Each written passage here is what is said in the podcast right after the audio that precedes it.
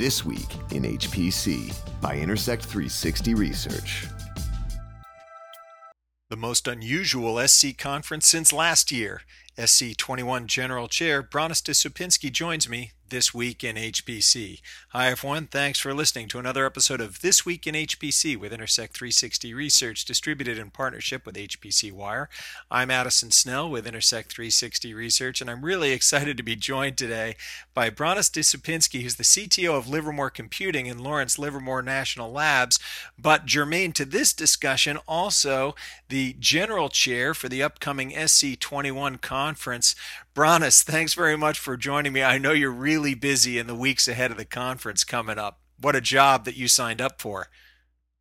Yeah, well, it's uh, been a different job than what I expected when I signed up for it. But fortunately, uh, my real job actually has given me a lot of uh, insight in how to deal with the uncertainty and uh, risk management, which has been a lot of what we've been doing.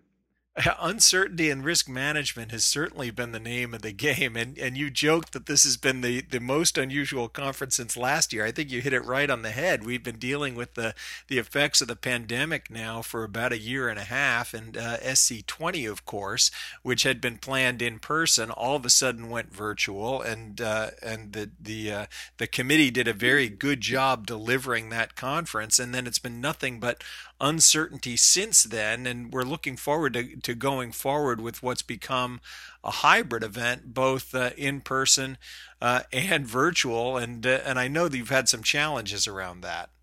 Yeah, well, you know, there's by August we were here meeting in St. Louis. I'm I'm actually in St. Louis right now, um, and things look pretty good up until right when we were coming here, and then people started worrying about the Delta variant, and then everybody started thinking, oh, you can't possibly meet. But um, you know, actually, from what we could see in all the data, it looked like it would be a pretty reasonable thing to go forward, and so uh, we stayed on track for that. We're we're in, you know we're we're in good shape to to have uh, an in-person component to the meeting. Uh, we're not going to have the 14,000 people that they had at SC19, but I think we'll have a pretty good size crowd um, that will make it so it's worth being here. It's it's going to be a, a real community event. Well, and we'll talk more about that. I for my for myself, I'm I'm definitely going to be there. I'm and and I'm excited to go. But let's start talking about first. You know, I think so much of the conversation has been around what's virtual and what's in person. Let's talk about some of the exciting content that we have coming up because I think that's a, a big reason to get excited about supercomputing, regardless of how you participate in it. Starting with a really interesting keynote with uh, Vint Cerf talking about computing in the humanities. Yeah, so so I mean I think almost all of um, the usual SC attendees are, are will be familiar with with Vint's work, um, but they'll th- they'll be thinking of him as the the man who invented the internet, uh, who really invented the internet, uh, and, and, I think of him as, as, kind of the originator of TCP/IP. And with, without that, we wouldn't have um, the kinds of systems that that we've been building for the last over you know 25 years. Um, but uh, I, I won't say he won't mention that at all because um, I don't know. He might. Uh, but that's not what he's going to focus on. He's he's been doing a lot of work at understanding how to apply uh, large scale computing to understanding uh, things like the works of Shakespeare. And so he'll talk about things like that. And it, it really gets at, at kind of one of the things that that we're we're very excited about, which is computing, large scale computing is becoming um, so powerful and so pervasive that it's really impacting our lives in, in, in all kinds of ways. Uh, we're all familiar with, with the impact on science and then the impact that that science can have on our lives. Um, for instance, all of the work on, on, on COVID, understanding COVID, and, and how we can really overcome the pandemic. Um, but that's still kind of more in the, the science range. There's actually been a lot of work that, that has taken it um, further, started to look at different things like, um, you know, if if you want to do art restoration of paintings, how, how do you really have the best understanding of what the painting originally looked like? Well, that's a pretty complex modeling problem, um, and so you can apply large scale computing to it. Uh, it's a really good point. You're saying I'm going to restore it. Restore it to what? We don't have a lot of eyewitnesses around for what color something uh, used to be. And it really fascinates me, as you were saying, as we get to these higher levels of computing, the scope of interesting problems we're able to address that, that just haven't been part of the conversation before. And a, a lot of that also gets enabled by large scale artificial intelligence, which, of course, will be another major theme for the conference this year. I'm really interested in the fact that we're talking about not only what HPC and AI can do, but also what it should do. There's a, a Monday plenary talk under Science and Beyond on the intersection of ethics and HPC that Dan Reed is going to moderate. Yeah, I mean, I, it's it's a really exciting panel that we have. The, we have some really great panelists. All of all of the panelists and Dan will be there in person. Um,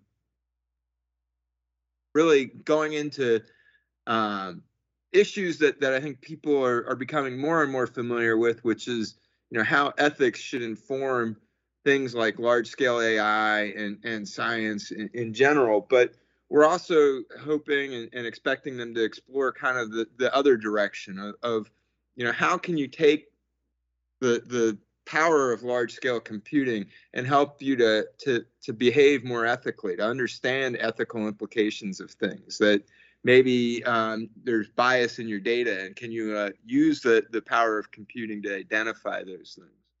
So it's a nice interplay back and forth between the two I, I think it's a fascinating conversation, and it's one that I look forward to picking up with people that I meet at the show. But before we start talking about that and the community event of it, I, I think the other major topic that, that is going to be on a lot of people's mind, or at least on my mind, and it's, it's a hard one to talk about in advance, but you were just talking, Bronis, about large scale computing. We were talking about big scale AI. Here we are, really at the dawn of the exascale era. We just had exascale day on October 18th, and we've got the new top 500 list coming out. We know that installation of Frontier has begun at Oak Ridge National Labs. And I think there are going to be a lot of eyes on the top 500 list wondering whether there's going to be some kind of announcement out of uh, Oak Ridge with regard to Frontier. I know you can't uh, tip your hand on any news around that. You probably don't even know at this point. But but I'll tell you what, I, I know it's going to be an interesting announcement either way. Yeah, well, so the the uh, press conference on the top 500 and other aspects of SC21 will still will be held in person. We'll actually be live streaming that uh, at at 12:15 local time, so 12:15 U.S. Central Time. Um, and so you can find out all the details about how the you know top systems have sh- shaken out on on the top 500 going in here. Um, Jack Dongarra will be present uh, at you know running the, his part of the news conference. Um, he's the keynote and plenary chair also. Right. So he, he's he's had a big role. Um, Jack and I are good friends. We've we've I've, I've known him for over 20 years. He's uh, an outstanding mentor, and I'm I'm quite happy to have his uh, advice on how how to do some things like this. Uh, but he'll he'll be revealing the, the the final ways things shake out for Frontier. Um, it is definitely in the process of being installed, so so there is a good chance that something will come out of it. Um, in fact, I do know that um, HPE they they released a, a, statement earlier this week on Exascale Day that they'll be exhibiting in person, and I think they'll probably have a few things in their um, booth talking about um, what Frontier looks like, what what the architecture is like. Um, so you can learn a lot lot about it by coming in in person and and going there. You know, and that, that kind of gets at, at one of the differences. You can um, see most of the talks and and most of the content of the technical program uh, remotely, but it's hard to you know get that deep conversation with with uh, a wide range of exhibitors um, that you can have by being able to wander the exhibit floor.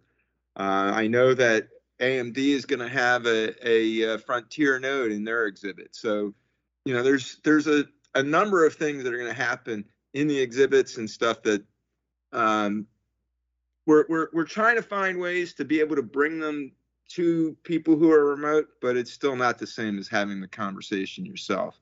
Uh, one of the ways that we'll be bringing uh, some some of this content to to remote attendees is we, we have something we're calling SC21 TV. Uh, Rich Finlayson has been uh, already doing some pre-conference videos that that we've released, uh, but but we'll actually have a a, a pretty uh, steady stream of, of, just news items and, and interest stories coming from uh, the convention center.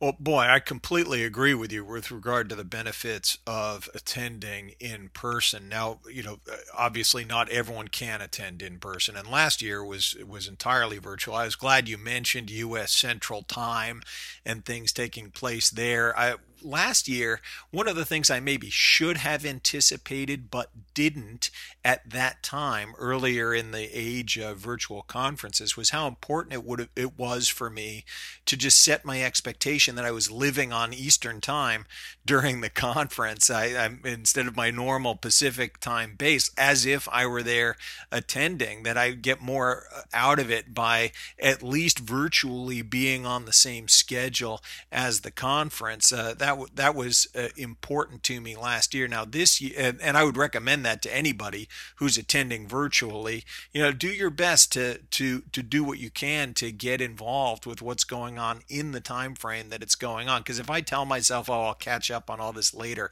there's so much content that it's it's difficult for me to do that. But beyond that, this year I, I'm going to be there in person. It's it's a community event. It's about community.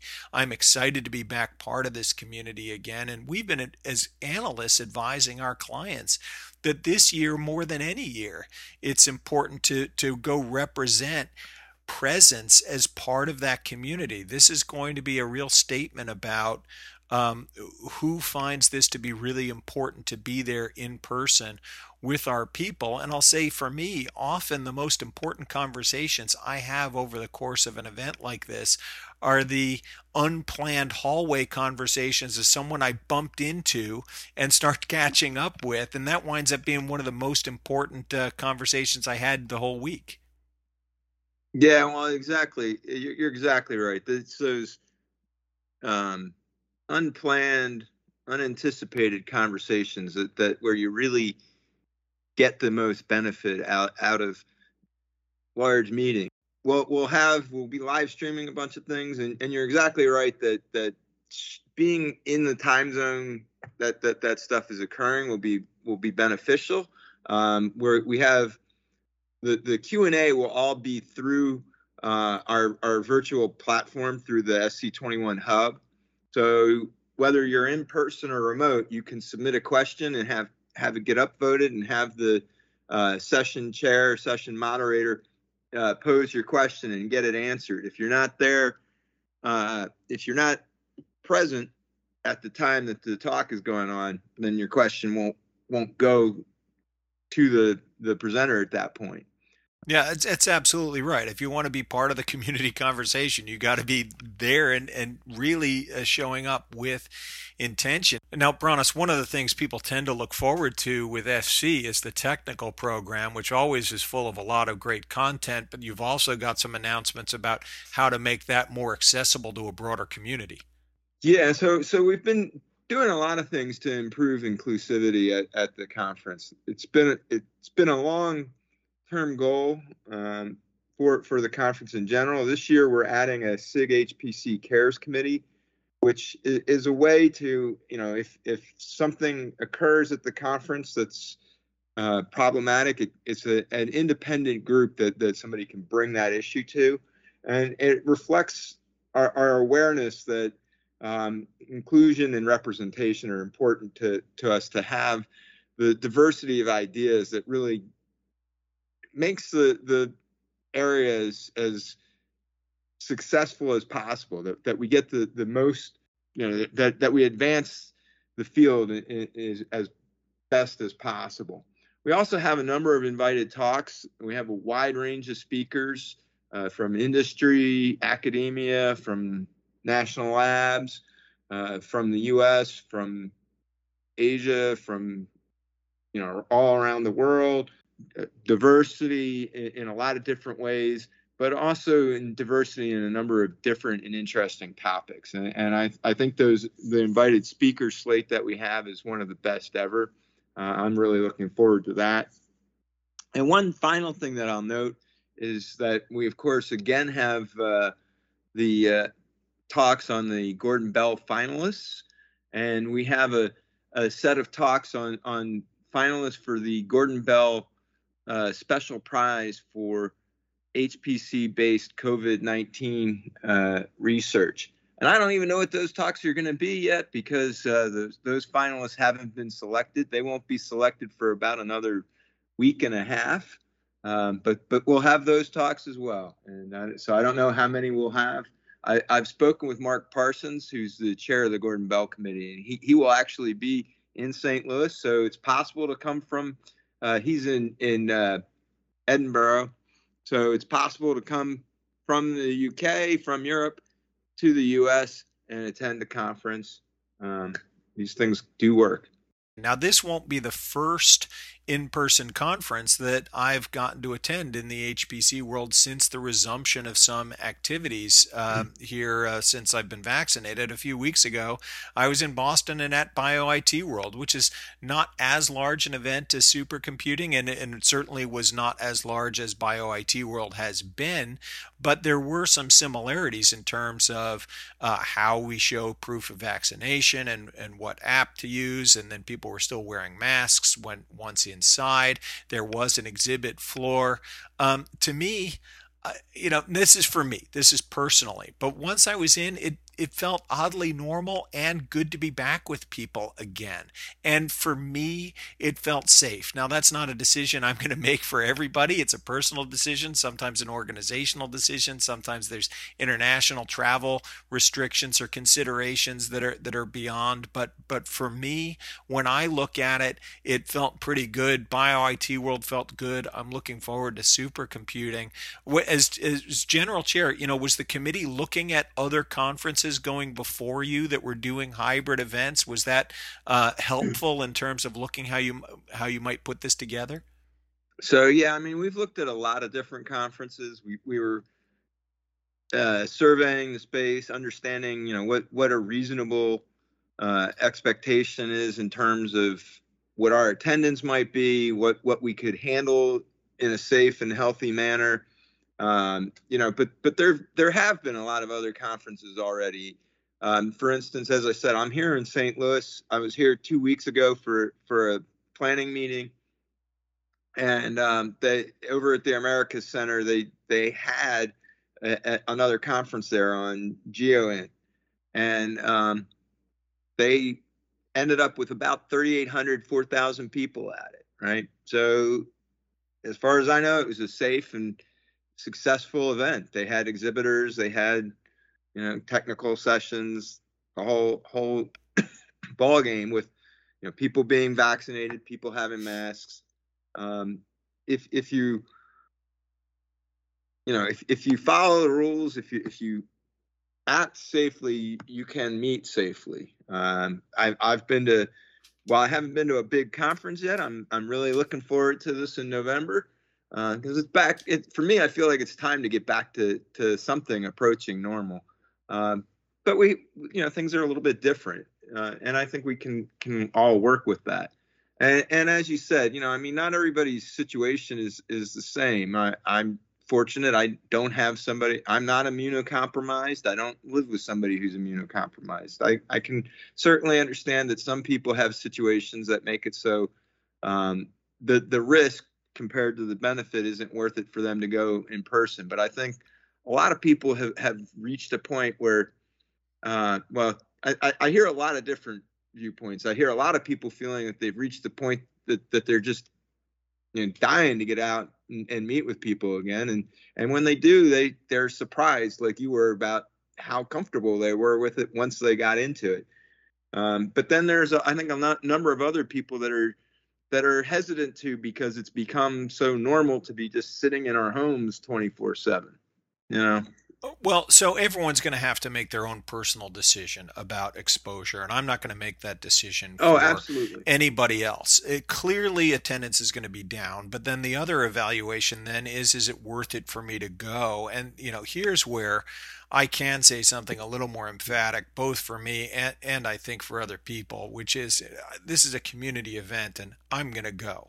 I think this is a really worthwhile thing for me to do as a member of the high performance computing community. And it's been a bit of a head scratcher for me to you know it's, it's, there's been a lot of scuttlebutt around well who's going to go it's like you're trying to throw a party and you've invited people and everyone's saying well who else is going to be there i want to know who else is going to be there before i know whether i'm to go. Is any is anyone cool to be there? Now maybe i'm not cool enough to be a draw but you know i've been invited and i'm going to come and i, I think it's important to go it's certainly not the attendance will be down but a few things to say about that one is attendance is different from exhibition you know just because someone doesn't have a booth doesn't mean that the organization isn't going to have people there who who aren't important uh, or people I'm going to want to see, right? And then you know I think organizations, many of them will be sending fewer people. Uh, a company that might send 100 people in in a normal year might send 20 or 30, uh, but they might be the 20 or 30 who I really want to meet with, right? So uh, you know for me it's going to be definitely worthwhile to be there. If you're not going to be there, I still want to see you at some point, and hopefully we'll we'll schedule a catch up meeting. But you know for us as industry analysts, this is an important event, and uh, uh, and I just you know the virtual events have been nice, but they're not a complete replacement for the community that we get from being there in person. No, and they, they never will be. I mean, I, I, I envision us making many improvements in, in the coming years to to virtual events and virtual meetings and things like that. Um, but they'll never be the same as being face to face and and having that opportunity to to meet somebody you didn't know before and get into a conversation that you would never have even even if you have all of the ways to facilitate those conversations. You're just not you're not going to to choose to have the conversation I, I, in my opinion with that person you didn't know before you actually were in the same room with them. Uh, I, I, laugh at the way you characterize it as sort of like throwing a high school party because that's exactly the way uh, uh, my vice chair has been characterizing the, the way he ends up feeling about all this, and it's pretty accurate. Um, you know, and and, and I, I do want to be careful about I, I, I you know I, I do understand that that there are people who have very good reasons for not for choosing to to to attend remotely. And and if they do, there's going to be plenty of of good content, absolutely, of, of, good material for them, and they should attend uh, remotely in that case. Um, but honestly, you know, I mean, you said organizations. One of the things that kind of bothers me is that the the organizational risk is, is pretty low, um, in my opinion. Right? That that if you allow people to make the decision and, and the risk benefit analysis for themselves, they'll make the right decision for themselves, right? Um, and, and organizations that have been dictating, no, you won't go, kind of kind of get on my, kind of get me uh, un- unhappy when, when, when I think like, what are, are are your employees not adults? Right. Well, and so uh, I think people will make their own decisions. Some organizations, you're right, will will make decisions for their employees. Some of the rumors around those are not true. Uh, you know, trying to figure out who else is going to be there. You know, I, I want to make up my own mind and go, and, and I know it'll be worthwhile for me to be there. We were joking about parties. Intersect 360 Research will throw its usual Monday afternoon reception. Stand by for details on that. I'm sorry I'm not ready to announce them as of this podcast, but you'll certainly see Announcements from us, and we'll do our other normal SC activities, including special episodes of This Week in HPC, together with myself and Tiffany Trader of HPC Wire uh, from St. Louis. So I've been joined today by Bronis de Supinski, who's the SC21 General Chair for a the most unusual SC conference since last year. Bronis, thanks very much for joining me. I'm excited to see you in St. Louis. Well, thanks for having me. It's been a pleasure talking with you. All right, thanks, Bronis, and thanks to you for tuning in. You've been listening to This Week in HPC, brought to you by Intersect 360 Research, actionable market intelligence for high performance computing. For more information, visit intersect360.com.